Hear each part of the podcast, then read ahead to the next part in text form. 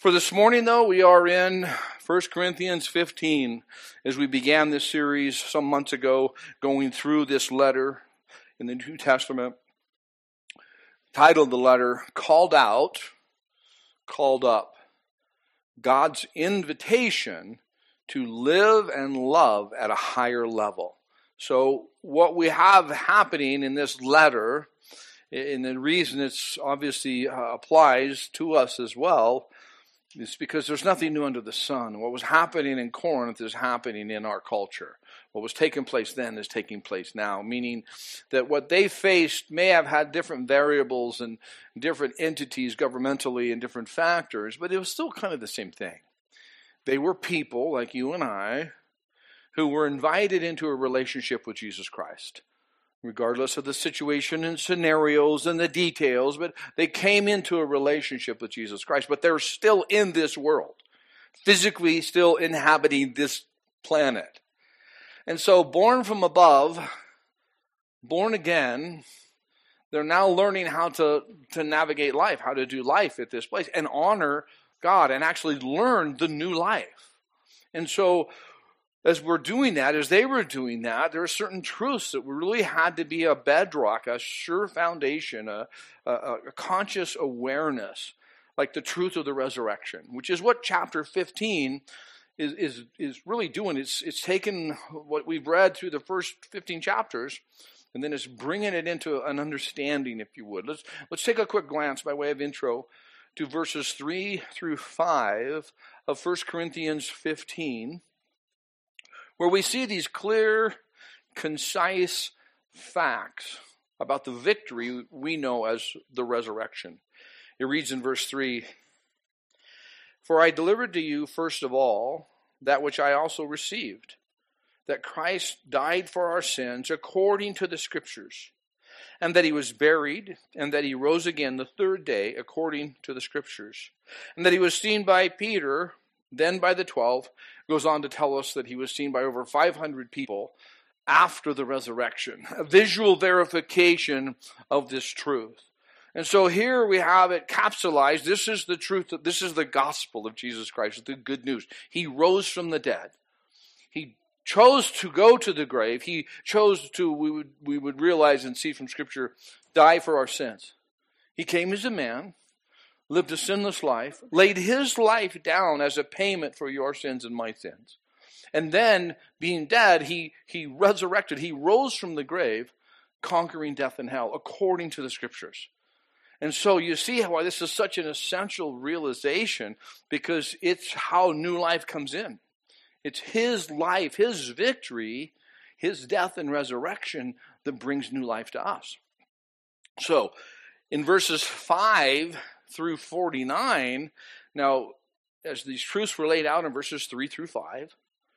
Now, 5 through um, 49 is, is really, um, it presents the truth and, and then the logical, um, the results of Jesus' resurrection.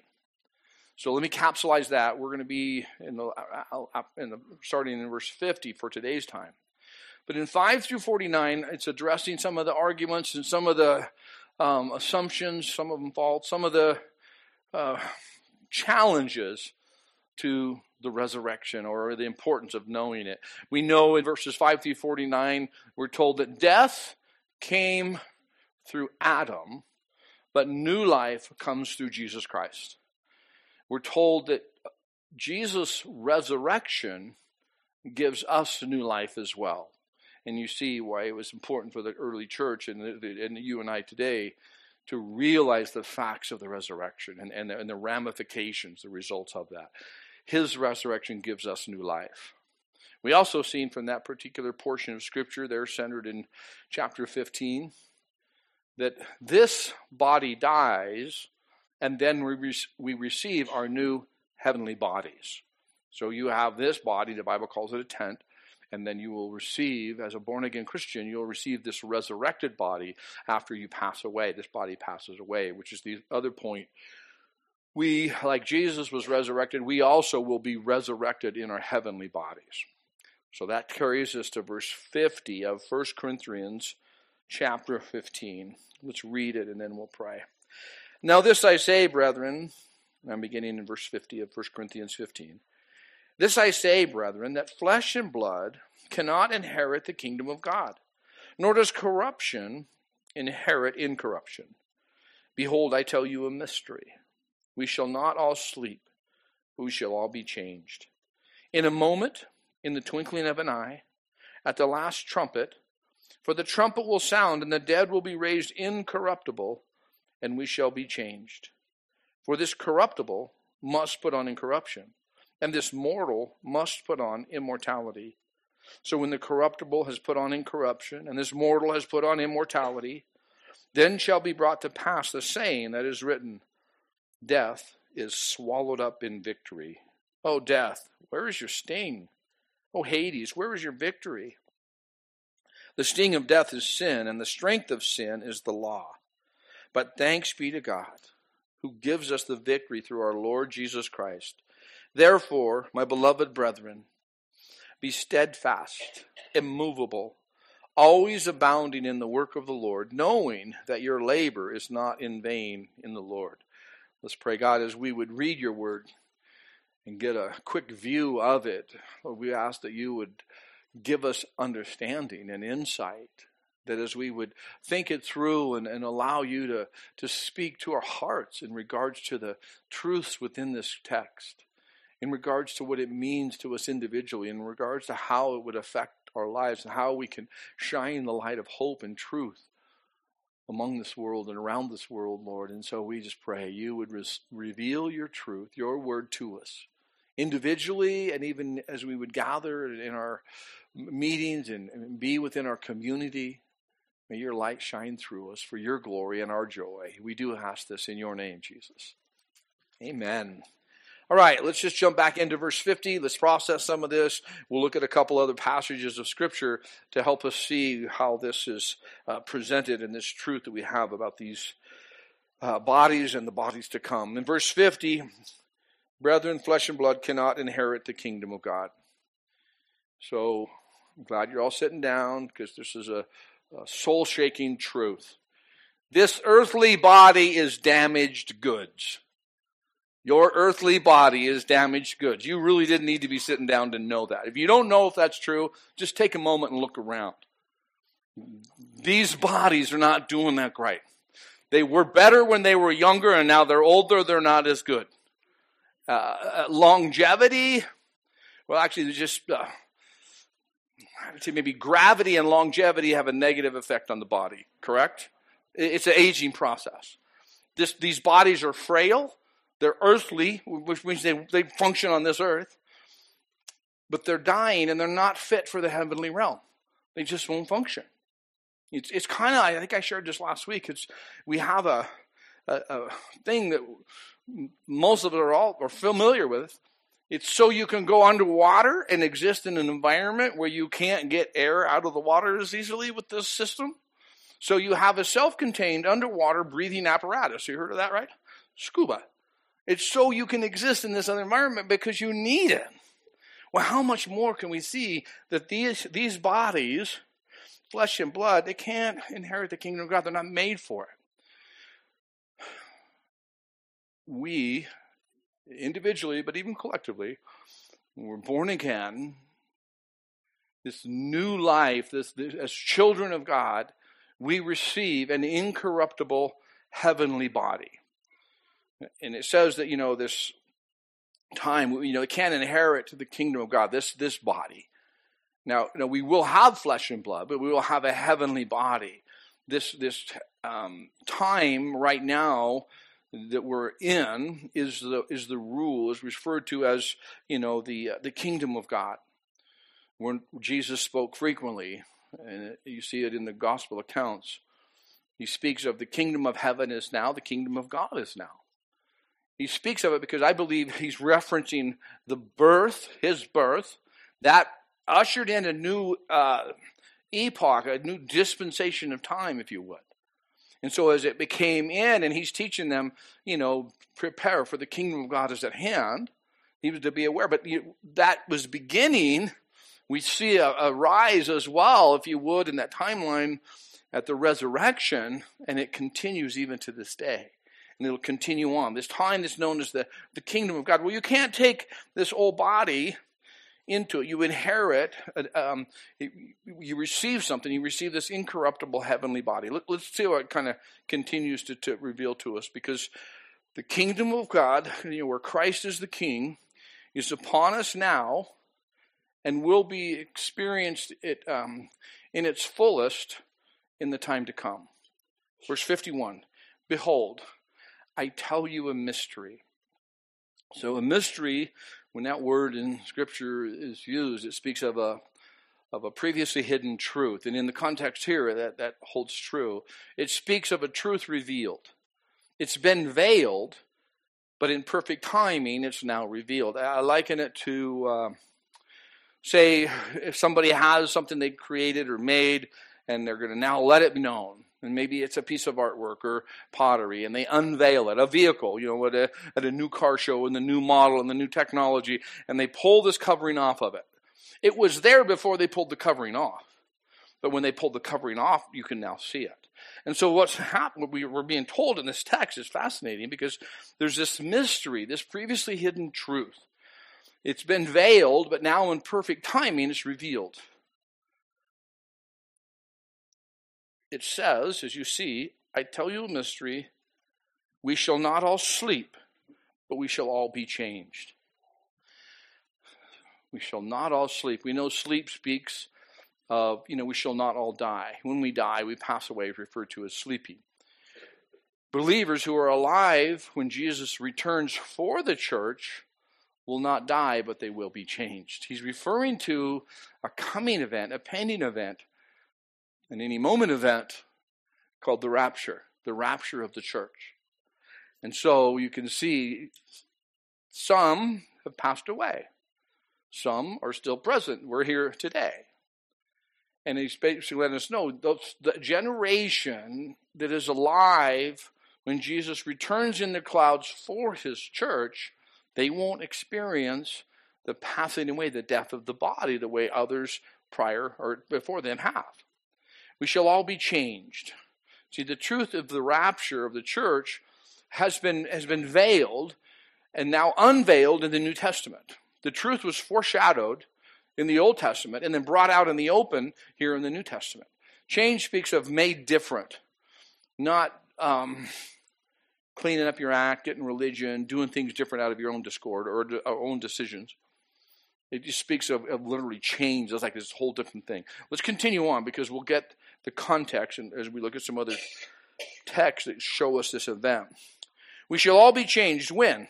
In a moment, in the twinkling of an eye at the last trumpet. For the trumpet will sound, and the dead will be raised incorruptible, and we shall be changed in a moment. It's the Greek word where we get our English word atom. The Greek word is atomos, I think is how it's said. And it refers to the smallest conceivable amount of something. Something so small it cannot be divided or cut in half. So in this moment, this like super like boom moment, the, and it goes on to say like this in the twinkling of an eye. It, it's, it's faster than a blink. A blink is like one tenth of a second or something like that. And then there's a twinkle. And of course, naturally, you can imagine this happening. I'm studying, I'm getting ready, I'm thinking through these things, and then I'm over here. I'm on this, looking at this algebraic website and the calculations mathematically of the time and the, the, traveling at the speed of light and the distance between the eyeball to the back of the eye and how long would that be to get there but then realizing that wouldn't be the case it's not the distance from the eye it's the reflection the refraction coming off the eye as the light hits it and then it twinkles back to somebody and i just had to back up and go oh focus said daniel-san and go, wait a minute, it's not, that's not the twinkling, it's, it's the moment. It's conveying, it's instantaneous. In a moment, there'll be that trumpet sound. And earlier our service, it was, I just barely got done saying, going over this part, and then a train goes by. And I love it because trains, uh, we are, we're, they have a distinct purpose for us to remind us of the rapture Every time that train goes by, every time that horn goes off, remember there's a trumpet sound going to sound. And that's just a reminder. I tell kids that all the time. Hey, guess what? Jesus is coming. And I don't know if they think he's riding the train or what. I have to make sure I get clarity. So they're like, no, this, this is going to happen. A trumpet was used in that time, in that era, culturally, was used to call men in an army together. So it was, it was, a, a bringing him in. And this word picture is used to convey the thought of God calling his people to himself. Well, what trumpet is this? Well, it's the trumpet for the calling of the church, for the bringing together. The last trumpet speaks of the final trumpet in this age, and it's the trumpet to usher in a new dispensation, a new time. There will be trumpet calls after this, um, those that are revealed in the book of Revelation, but this is, is a new era, a new time. So I want to take a little bit and kind of make sure we cover this, and, and we have a companion text so when you're studying your Bible, you may, like we've done here, we've journeyed through to this portion, and then you can stop for a minute and using the tools that are available to you, cross references and, and, and very various paper, you know, like books and um, different uh, concordances and such, or digital things. You can go, okay, wait, wait I want to get more into this. What is what is this topic? What is this presentation? What is this truth? Well, we have two portions of Scripture. We'll look at the one in more detail. It's in First Thessalonians chapter 4. It's, I call it a companion text that has the same topic presented. So turn with me, if you would, to First Thessalonians chapter 4. In First Thessalonians chapter 4, we have a young church that was taught amazing things. It's believed that Paul was only there potentially a little over three weeks. Taught some phenomenal truths to this young gathering of people. And we have in verse 13 the teaching that was brought to them because of things that was taking place in the church. I do not want you to be ignorant, brethren, concerning those who have fallen asleep, lest you sorrow as others who have no hope. So, what had happened there in Thessalonica, a gathering of people, they'd been meeting for a little bit, and, and one of them in the congregation in the gathering had passed away.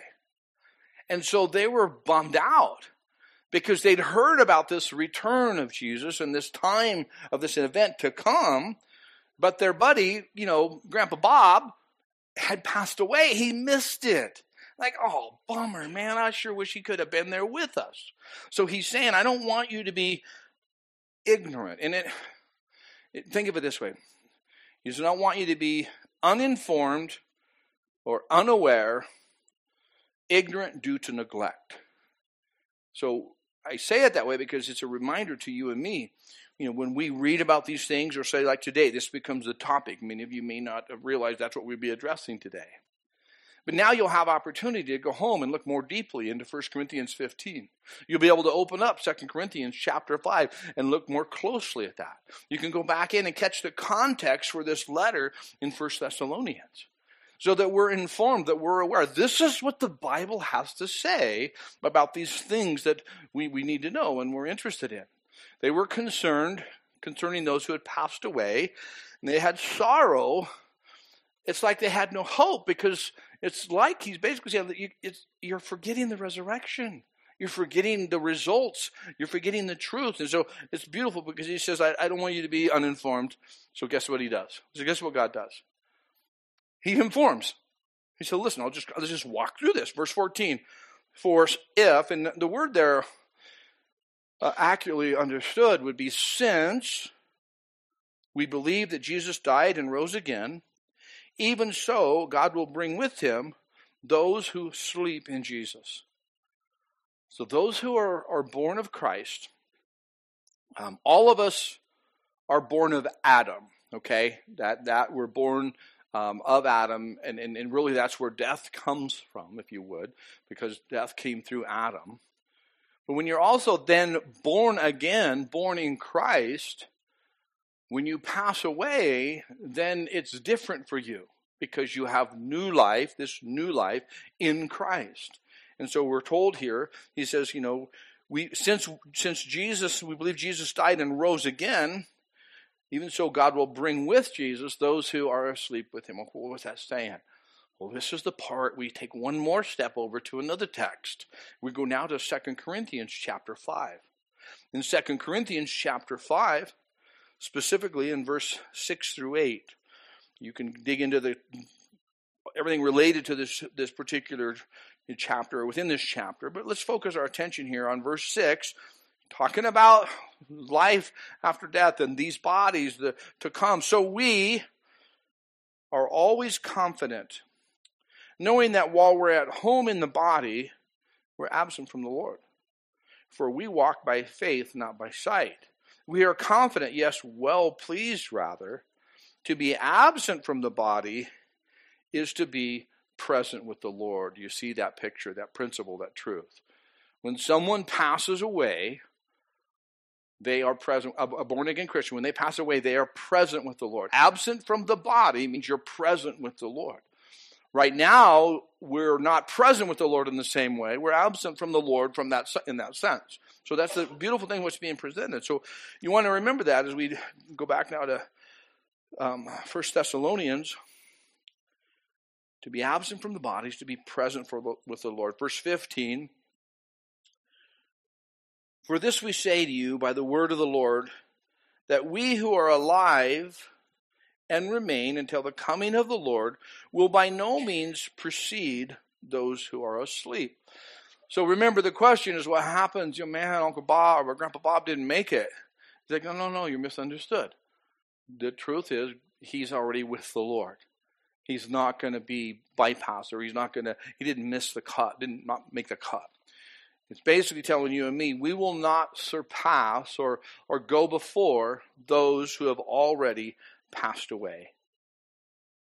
For the Lord himself will descend from heaven with a shout, with the voice of an archangel, and with the trumpet of God, and the dead in Christ will rise first. Then we, who are alive and remain, shall be caught up together with them in the clouds to meet the Lord in the air, and thus we shall always be with the Lord. So now we have to kind of put it all together as much as we can.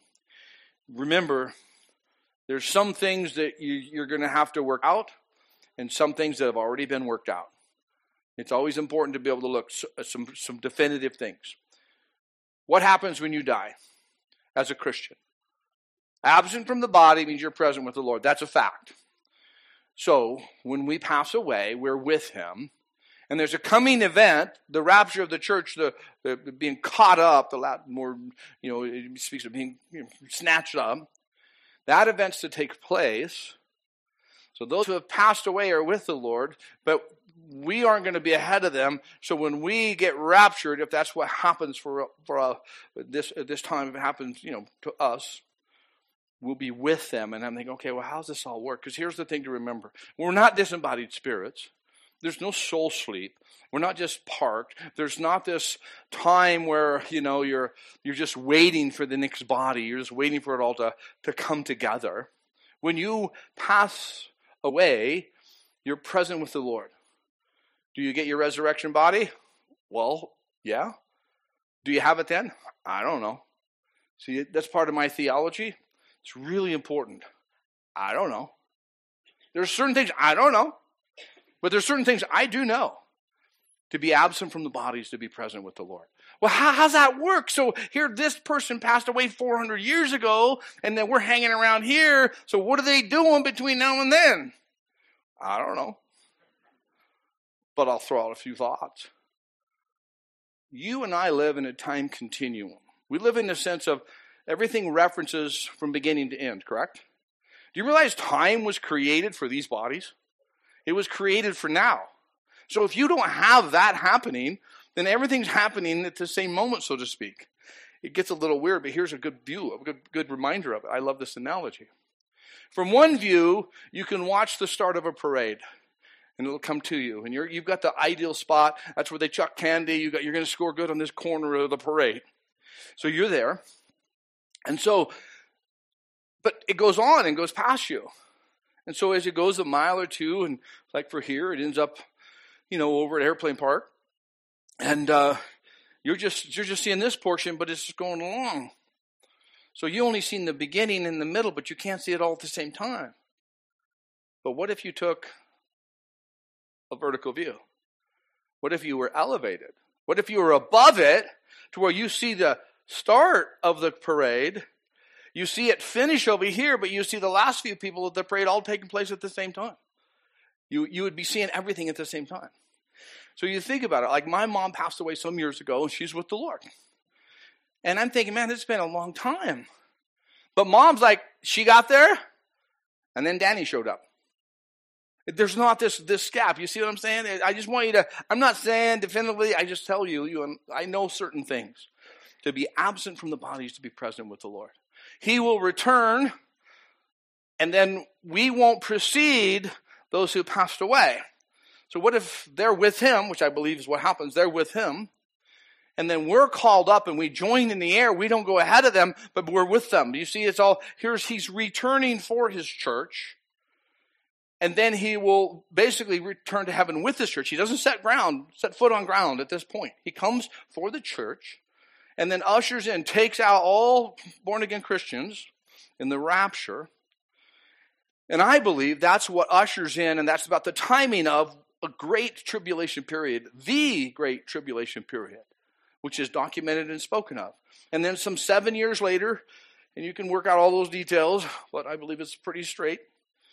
He'll return with the church and set foot in Jerusalem. So, all these things, we look at this, we don't want to be hopeless. We don't want to be sorrowful. We want to recognize that this, this time will come. There's a point where we'll be changed in a moment, in an instant. Instantaneously removed from here to be absent from this body, but to be present with the Lord. Verse 18, 1 Thessalonians 4. Therefore, comfort one another with these words. Comfort one another with these words. So I love that ending to this presentation of this topic in this letter. It's not the complete ending of it, of course. Comfort is the word parakleo, and you may catch the association in the, the, the word structure in the Greek. You may remember that there's the Father, there's the Son, and the Holy Spirit, the triunity of God. The Holy Spirit is called the Parakletos the one who comes alongside, the one who comforts. So here this word, he says to comfort one another, and it really speaks to comfort, to console with this truth, but it also conveys, like the Holy Spirit, to, to call to one side, to hold this comforting truth close to you, to realize what this is saying to you and me, the truth of comfort for us as we see the day of his return drawing near. Uh, as Jonah had mentioned this Wednesday, I'll be speaking on what the last days will look like. Because the Bible gives us an indication of what they'll look like. And if you look around in the time we're in, it can be disturbing. It can be very um, unrestful. But yet we're told to comfort one another knowing the things that are coming, how it's going to unfold, how it's going to pan out. Jump back with me to 1 Corinthians chapter 15, and we'll just tie this all together. 1 Corinthians 15, verse 53. And we just talked about when we've seen the support for this rapture, this moment of time that happens so instantaneously. And he goes on to say, you know, because for this corruptible must put on incorruption, this mortal must put on immortality. This body isn't going to heaven. Uh, in you'll read in 1 Corinthians, I mean 2 Corinthians 5, you'll see it in other places as well, that Scripture refers to this body as a tent. Tent is what we call a temporary dwelling place, agreed? You want to you want to get a fresh understanding of tent some of you, this is going to strike home with what we call sensory memory. So just kind of, just let your mind kind of draw back a little bit to that old canvas tent. Remember that old canvas tent? Maybe Grandpa had one. Maybe you camped in one. Maybe you had to live in one when you were on assignment with military. Now just take a deep breath. Yeah, it stinks, didn't it?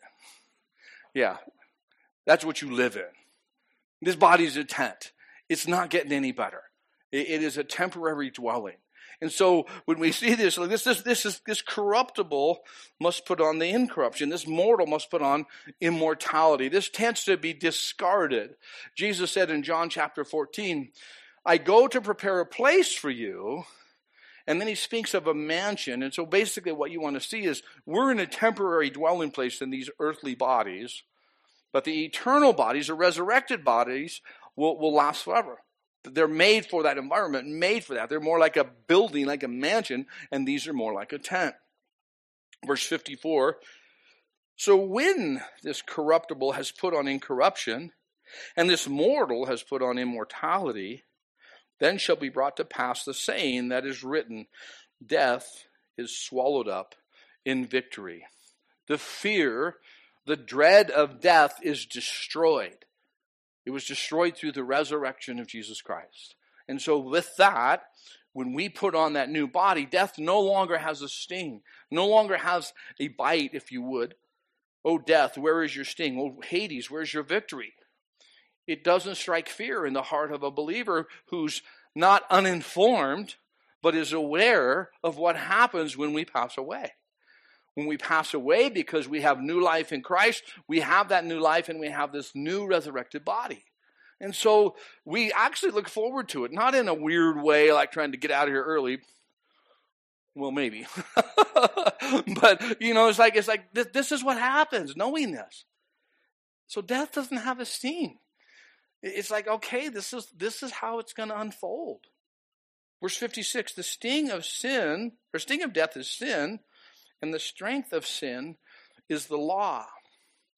The law, what we know to be even is referring to these, these principles of truth and these uh, models, if you would, of righteousness. The law confirmed that we are sinners in need of a Savior.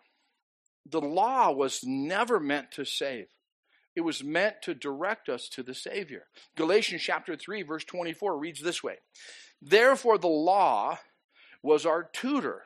It speaks of a schoolmaster. The law was our schoolmaster to bring us to Christ that we may be justified by faith. So it never it was never meant that we could reach we could we could nail the top 10 and we're in. No. You you learn the top 10 and realize you end up with about a 3. And even that was marginal. You see what I'm saying? The law was never meant to that. That's what I'm saying here. That the, the law revealed we needed a Savior. But thanks be to God who gives us the victory through our Lord Jesus Christ. Oh, what gratitude we should know. What gratefulness we should show for what God has done for us. To, to not just see that as an ending part of, the, of a point being made, but to stop and think, wow, thanks be to God who gives us the victory through our Lord Jesus Christ. We have this hope. We're not uninformed, we're not unaware. We have this truth laid out before us because of what He has done. His death gave us life, His suffering freed us from sin. His love rescued us. His victory offered to us that we would have and know this new life. I believe it's one of, I think I could say this accurately by using this word, a bit of a travesty. That as believers, we don't live with a zeal and a hunger and an appetite and a desire to know the new life we now have. I believe we get drawn down into the appetites of this earthly body, the desires and the opportunities around us of this temporal realm, and we miss out on what God has laid out for us to experience and have right now. And it's not that we're trying to like feed the senses, it's just to know the word, to know the truth of the victory through our Lord Jesus Christ. No longer shackled to sin, the Bible says you and I are freed from sin. No longer, no longer jailed, incarcerated to our carnality. The door's opened. But the sad truth, we spend too much time sleeping in the same bed with the jail door open. We go back to familiarity and say, like, you know, I'm freed, I'm liberated. I want to live this new life. And so, verse 58 We've looked at this building up to, you know, kind of, man, be thankful, be aware. Look at this, this is going to happen. This body will pass. You'll have the new resurrected body. Therefore, I know it sounds cheesy, but I like cheese. So, what is the therefore? Therefore. I mean, really. So he says therefore, so it's a connector, if you would, causing you to stop, turn around, and look back at what you've looked at. So therefore, in light of chapter 1, verse 1 through chapter 15, verse 57. Maybe even more specifically, the content of verse 57, I mean, of chapter 15. But you see, you're looking, in light of all this truth, all these realities of the resurrection, because of this new life that's been given, therefore, my beloved brethren, be steadfast, immovable, always abounding in the work of the Lord, knowing that your labor is not in vain in the Lord. My beloved brethren, stand firm, be steadfast. Be aware of that you'll face challenges and trials. The closer we get to the departure, the more difficult and dark the days will be. I can show you several proof texts for that. I'll just leave it with that statement. So we want to be aware to be steadfast, to stand true, to be immovable, which literally just speaks to having this firm position because of what we know the truth to be.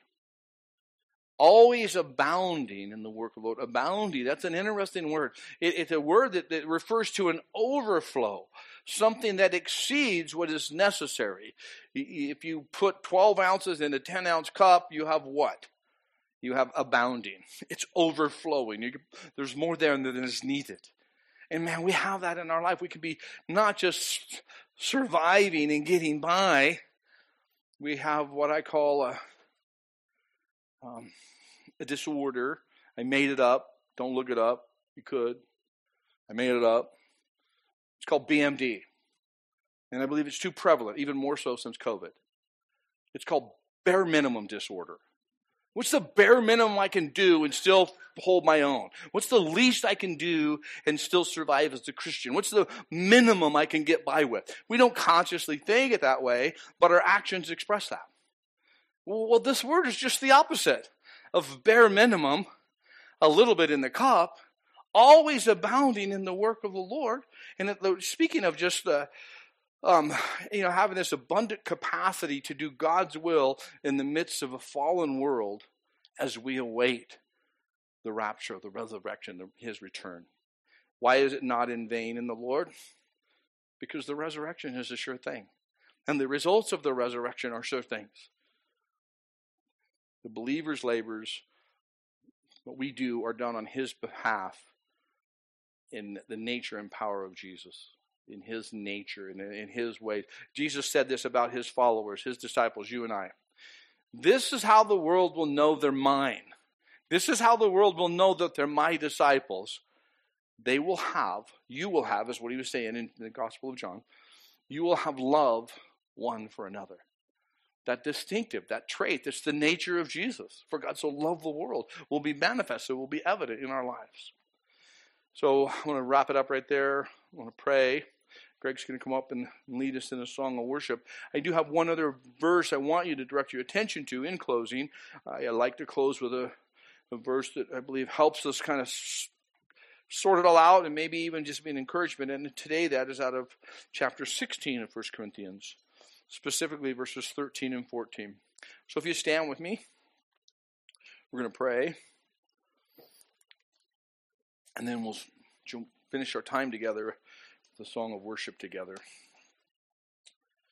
Let's pray. God, as we would stand before you thankful and informed, we have a little bit more of an insight. We've been able to review and be reminded of the results of the resurrection, of the pending changes that will come in a moment, an instant. Now, I just thank you, God, for your word, which reveals these truths. As, I, as we're standing here listening online, you need to ask yourself something, and you're really the only one who can answer it. Are you born again? Ask yourself, am I, am I born again? You should know that. And you should be truthful and honest. Don't ask because, or don't answer because you, you want to assume, or you don't want other people to know that you're not yet born again. You have an opportunity right now. You have even now this opportunity to receive the gift of life through Jesus Christ. And it really begins if you haven't, if you can't say, Yes, I'm born again, then I challenge you, I encourage you, even pray right now by faith. Something as simple as this God, I, I have so much in my mind. I got so much that I, I really just don't know. There's so many things that are just kind of rolling around, and yet I, I know I have not trusted you. I haven't put my faith in you. I haven't put my hope in you. I know I'm guilty. I know I've sinned. I know I've done wrong. I know I've rebelled from you. And I, I know, I see now that I'm guilty. So I would ask Jesus, forgive me of my sins. I believe that you are God. I believe that you rose from the dead. I believe what your word says is true, what history proves is true. That you died for our sins and you conquered death and hell. And so I put my trust in you, Jesus. And I ask you to show me how to live this new life, how to repent or turn away from just those things I used to do and the way I used to be. That from this day forward, I would live for you and I would know your strength and your power and your presence. Thank you, God. Thank you. Show me this new life that you present, that you offer to us. God, you know each one of us right here as we stand here, Lord. You know our desire is to see you face to face. But we also want to be about your business, growing closer to you. And the closer we get to you, the more your presence emanates from us and enlightens us, the more people will see. And so, Lord, continue what you've started in our lives till we see you face to face. Maranatha, come, Lord Jesus, come. In your name we pray. Amen.